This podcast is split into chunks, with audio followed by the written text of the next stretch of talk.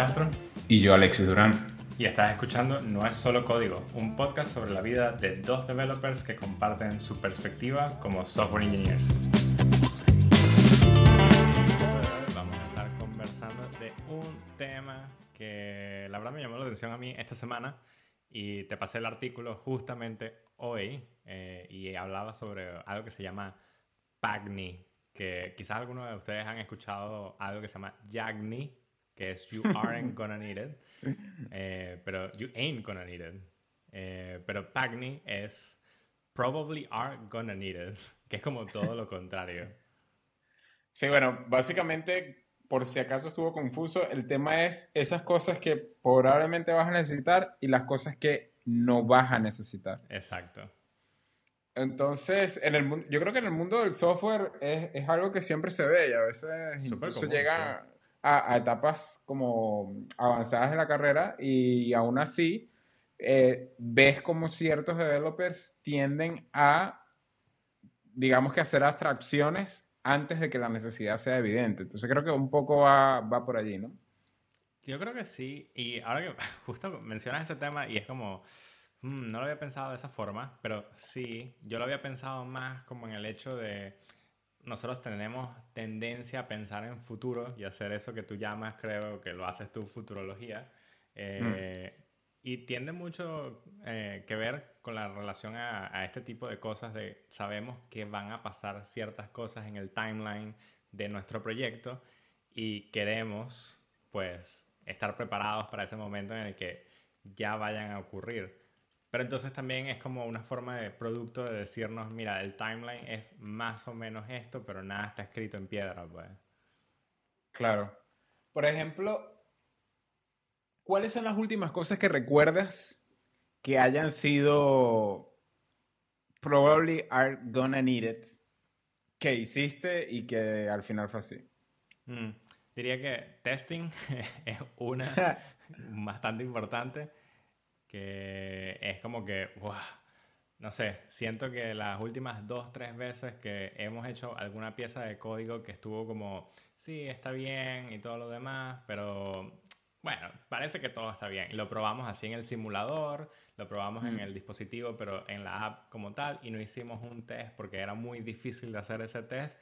Y siento mm. que esas últimas dos, tres veces quizás mm, no nos salió tan buena la cosa. A mí me, causa cierta curiosidad que de hecho nombres el tema de testing porque a mí me ha pasado, incluso no con test eh, difíciles, sino más bien creo que todo lo contrario. Digo como que bueno, esta, este pedazo de código de iterar está, va a estar bastante fácil. Entonces es como que no, vamos a agregar el código de aquí nada más y de repente empiezas a tener como ciertos regression tests y entonces como que te pone un poco testarudo, dices, no, no, no voy a escribir el test porque, o sea, es, es una linecita nada más. Hasta que ya llega el punto que dices como, dude, ya estás abriendo el browser cada rato, no sabes bien qué es lo que está sucediendo. Mejor step back y, y, y haz tu, tu, test normal, ¿no? Literal, literal. Otra de las que se me ocurre, que, bueno, quizás esta semana no fue algo que me ocurrió, pero se me ocurre que es algo que me ha pasado bastantes veces y, ha venido así como por detrás y que, mm, sí, ¿por qué no hiciste esto cuando podías hacerlo? Y es documentación. Mm. Especialmente en cosas de backend. Backend eh. me parece que es como el, el, punto donde es más difícil hacer tests que tengan una, ¿cómo, cómo decirlo bien? ¿no? Una forma de lectura lo suficientemente buena como para poder entender cuál es el feature de inicio a final y pues con el hecho de simplemente tener un documento que diga esto lo hicimos de esta manera por tal cosa, hubiese sido uff. A, veces mi problema con la documentación es que no es problema con la documentación, sino que queriendo caer en la formalidad que de lo que representa un documento, la gente tiende como a, alargar demasiado. Eh, como, como las ideas principales, ¿sabes a lo que me refiero? Es como que, bueno, como va a escribir un documento, tiene que ser así, así, asado. A ver, pero documentación no tiene que ser un documento. Claro, claro, totalmente, pero ahí va mi punto. O sea, lo que necesitas es realmente transmitir un mensaje y entre más corto y conciso lo puedas hacer, muchísimo mejor, sin estar dando tanta, tanta vuelta o sin necesidad de describir, digamos, contextos o información que de repente no va a ser relevante a primera instancia, ¿no? Porque al final, cierto, ciertamente con la documentación vas a llegar hasta cierto punto, pero digamos que es como que la guía como para comenzar con el proyecto, pero para entender todo el proyecto pues necesitas eh, involucrarte con el código, ¿no? Sí, sí, totalmente. Y esas son como parte de las cosas que se me ocurren, ¿no? De probably are gonna need it. ¿Qué otra cosa te ocurre a ti? Probablemente lo va a necesitar. Mm, a, ver. A ver, a ver, a ver. O sea, aparte de esas dos que, que tú comentas, yo creo que lo único que me viene a la cabeza, y no es precisamente porque lo haya vivido demasiado, sino porque lo vi también en el tema del artículo y me pareció interesante, es cuando ellos hablan sobre fields dentro de los modelos que tienen relación al tiempo, ¿no? A, un time entry. Entonces, ellos, por ejemplo, hacían la comparación allí, eh, un field que dice created, entonces puede ser un booleano o algo así, pero de repente, realmente a la larga, te va a servir un created at. Porque más allá de que te dice simplemente de que un item ya se creó, también te dice en qué momento.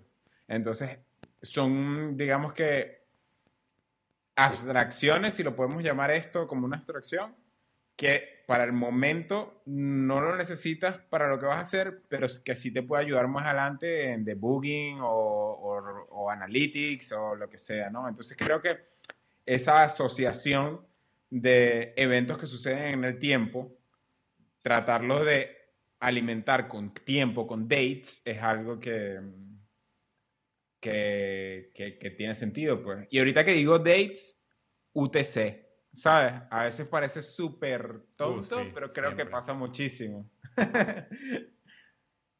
Entonces, creo que son esas dos que me vienen ahorita a la cabeza, aparte de la documentación del testing. Eh, eso me hace pensar en una última que quisiera agregar, que es un kill switch para los features que estás desarrollando. Eso me parece así como súper importante y es, no te, no te puedo decir qué tan increíble es poder lanzar un feature, ver cómo los usuarios reaccionan a ello, si tienen algo negativo, que hayan encontrado un bug o simplemente es una experiencia que no desean tener, pues simplemente poder decir desde un panel diferente sin tener que hacer un deploy ni nada. Y bueno, ya nada lo voy a ver. Es como, wow. Pero describe un poco eso, ¿cómo, cómo es esto de, de, del kill switch? Porque yo había entendido que era como una especie de mensaje que te decía, mira, tienes que updatear la aplicación para poder seguir usándola. Entonces, claro, evidentemente si deployas algo sin ese código que te permite como hacer eso, pues ya luego es difícil, ¿no? Incorporarlo en la gente que no haga el update. Pero creo que tú mencionas algo distinto. Sí, es, es, parecido, es parecido en realidad. El concepto es que tú colocas en la base de datos eh, posiblemente en la tabla de usuarios, qué usuarios tienen acceso a un nuevo tipo de feature. Y entonces simplemente pues pones usuario bla, tiene acceso al feature A y feature A true, ¿sabes? En tu feature flags como tal. O lo puedes llamar de otra forma. Mm, entonces, cuando ya el feature está realizado, pues simplemente haces el switch y dices, bueno, ahora todos son true, todo el mundo puede ver feature A. Pero si empiezas a tener feedback negativo o encuentras un bug o alguna otra cosa o por algún motivo el producto decide, sabes que este feature no mueve suficiente los niveles de engagement que queríamos tener, etcétera, pues vamos a quitarlo. Tú simplemente pones false y ya. Es como, wow. Sin hacer pull request, sin hacer más nada. Eso está. Es killer, es, killer, eh. es, muy bueno. sí, está. Sí está. Nosotros, por ejemplo, ahorita en FreeNow utilizamos, bueno, yo creo que todo el mundo entre comillas, todo el mundo utiliza feature flags ahorita.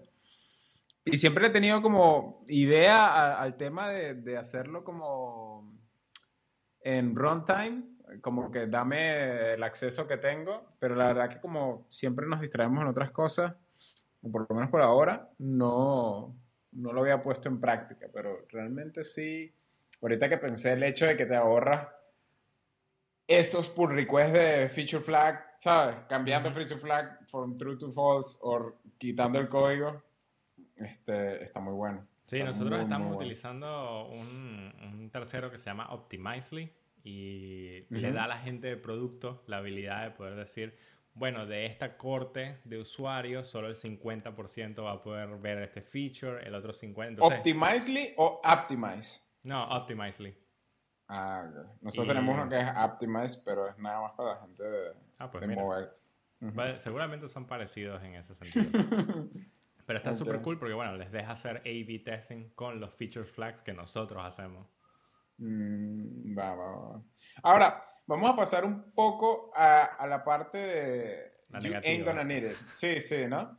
Este, ¿te recuerdas algo que hayas dicho como que estoy tentado a hacer esto, pero probablemente no lo voy a necesitar? Mm. ¿O cuándo fue la última vez que no necesariamente tú lo hiciste, pero que tuviste esa discusión? Pues que dijiste como que, no, pero no deberíamos hacerlo, porque eh, esto es así, pues. Vale, creo que, creo que tengo un...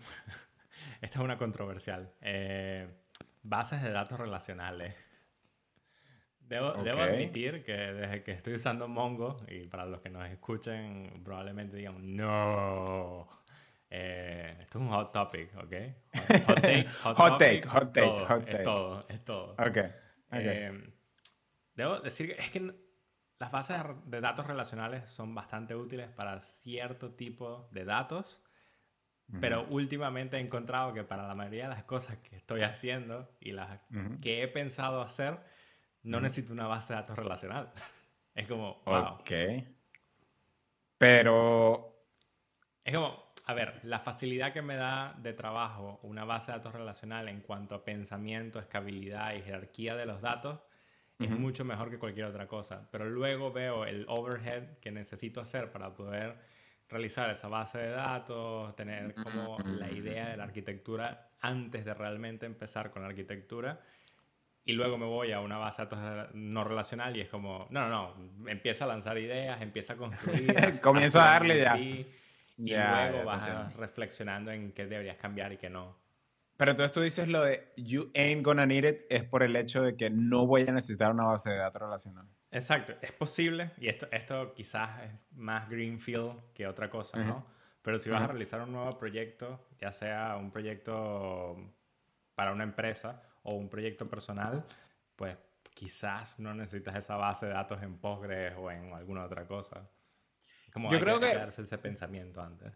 Para mí, yo creo que uno de los fallbacks que tengo en relación a eso, y sin salirnos demasiado del tema, pero quiero comentarlo, este, es que en general, cuando, cuando se necesita manejar dinero, es verdad que el tema de, de consistencia es sumamente importante. Entonces creo que ahí como que independientemente de que sea un psychic project o algo así, probablemente me iría por el tema relacional. O si, si bien vamos, estoy manejando una, una estructura upfront que tenga demasiadas relaciones.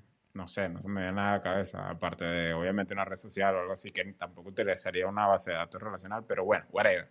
Imagínate que tengas muchísimos modelos, pues, y se tengas que relacionar unos a otros, probablemente me iría para allá. Pero todo lo demás, sí, concuerdo totalmente contigo. Ahora, saliendo un poco de eso, eh, yo recuerdo, por ejemplo, eh, uno de mis, de mis managers en algún momento, eh, él tendía mucho, quizás por el hecho de que veía hacia dónde iba producto, a pesar de que no nos habían como terminado de bajar toda la información eh, en, el en los developers, como a, mira, pero ¿por qué no haces esta extracción aquí? ¿O qué pasó acá? Y tal. Simplemente cuando compartíamos per programming o lo que sea. Y ciertamente yo tendía mucho a como, pero vamos a esperar a, que nos suceda. Pues. Entonces creo que un pequeño takeaway para la gente que, que de repente nos está escuchando es que a veces la diferencia de contextos entre una persona y otra puede tender a que surjan como que decisiones en las cabezas de otros eh, que tú necesariamente no ves. Pero yo creo que también es un poco como tu responsabilidad como developer entender cuándo una abstracción tiene valor en, en hacerla y, entender que, que you ain't gonna need it. Eso me lleva al tema de los refactors. No siempre los refactors son necesarios. O sea, como ingenieros siempre nos gusta decir y que, uh, este, esta pieza de código que tiene ya dos años funcionando acá y uno, no, está fatal, fatal, ¿eh? y la lees y dices, no, no, no se entiende nada. Pero entonces luego te preguntan, bueno, ¿y hay que modificar algo? Porque no hemos tenido un feature nuevo relacionado a eso desde hace dos años, por eso nadie la ha tocado en dos años. entonces, así como que, bueno, ¿realmente necesitamos ese refactor? Mm, probably not gonna need it. Sabes que alguna vez en mi, en mi carrera, y, y eso me cambió mucho, cuando alguien alguna vez me dijo como, es mejor una duplicación barata, algo así, era más o menos por la línea, una duplicación barata que una extracción mucho más costosa. Y creo que es brutal porque realmente cuando lo, lo conceptualizas hay muchas áreas que te va a suceder. Por ejemplo, tienes dos screens en tu app que tienen pedazos de código que son bastante parecidos, pero por alguna razón tienen cierta complejidad. Es verdad que eh, do not repeat yourself, ¿verdad? Es como que lo primero que nosotros sacamos y tratamos de hacer abstracciones, pero luego empiezas a abrir puertas a hacer el código mucho más complejo. Entonces hay veces que a pesar de que veas código repetido, es mejor tener un código repetido que esté claro que un pedazo de función aislado que sea un rollo de deuda. Entonces creo que también eso es bastante importante de tenerlo en cuenta. Siento que eso es bastante común en React últimamente. No sé si, y esto me voy a ir con una tangente, ¿no? Pero no sé si te ha pasado mucho que siento que la mayoría de las personas no entiende cuál es el concepto de interoperabilidad de React Components y cómo realmente podemos hacer para que esos React Components pues puedan renderizar diferentes cosas dependiendo de la situación y tener child components. Es como... Pero ya va, porque me mataste completamente. Interoperabilidad. Exacto. Es como el hecho de poder decir entre tus componentes, pues, ok, quiero hacer share de mi estado, quiero hacer share de mis props, quiero hacer share de contenido que funciona dentro de ese componente. Últimamente lo que he visto en muchos developers es, es el típico, bueno, tengo la, la, pantalla, no sé, vamos a llamarlo screen component, ¿no? Ok. Y luego tienes cinco componentes dentro y cada componente tiene tres componentes dentro y luego dos componentes dentro y ves, ves el drilling de los props, ¿no? De la pantalla va al mm. componente A, que va al componente B, que va al componente C. Y, bueno, pero ¿y si hubieses hecho render children acá, no? Ah, bueno, claro, hay varios patrones, hay varios patrones. A mí, a mí por ejemplo, ahorita cuando, veo props drilling, siempre lo primero que, que, me viene a la cabeza es como que, pero sabemos que existen hooks, ¿no? ¿Por qué no utilizamos hooks y compartimos información a través de hooks?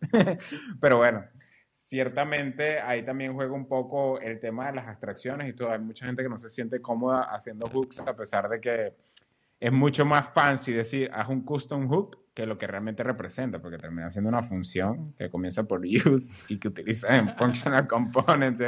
¿Sabes qué?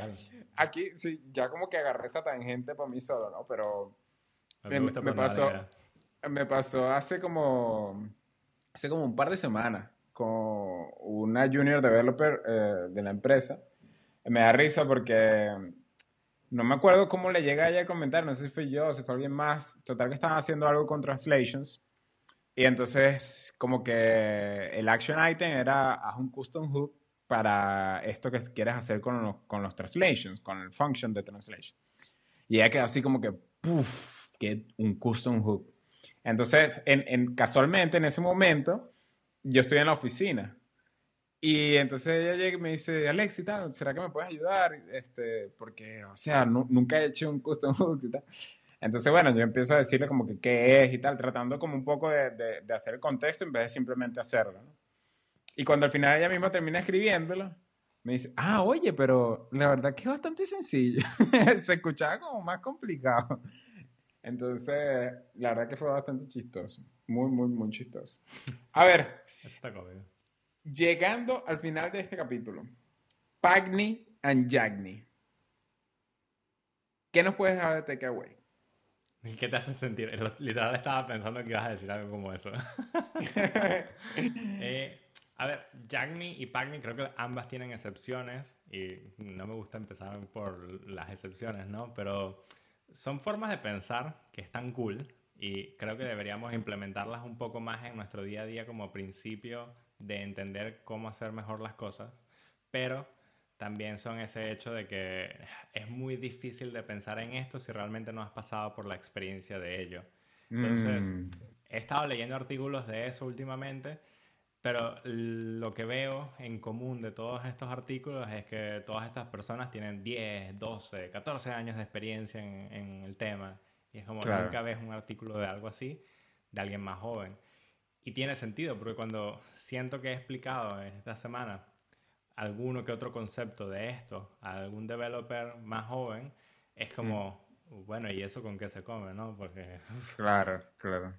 Es, difícil. Por eso creo que como filosofía para la gente senior está bastante bien, pero considero que debemos encontrar una mejor forma de inculcar a otras personas como que este conocimiento y realmente entender cómo poder utilizar estos principios para mejorar nuestro trabajo. Bueno, entonces perfecto. Ya saben, como todos, todas las semanas, todos los lunes, 8 de la mañana, hora España.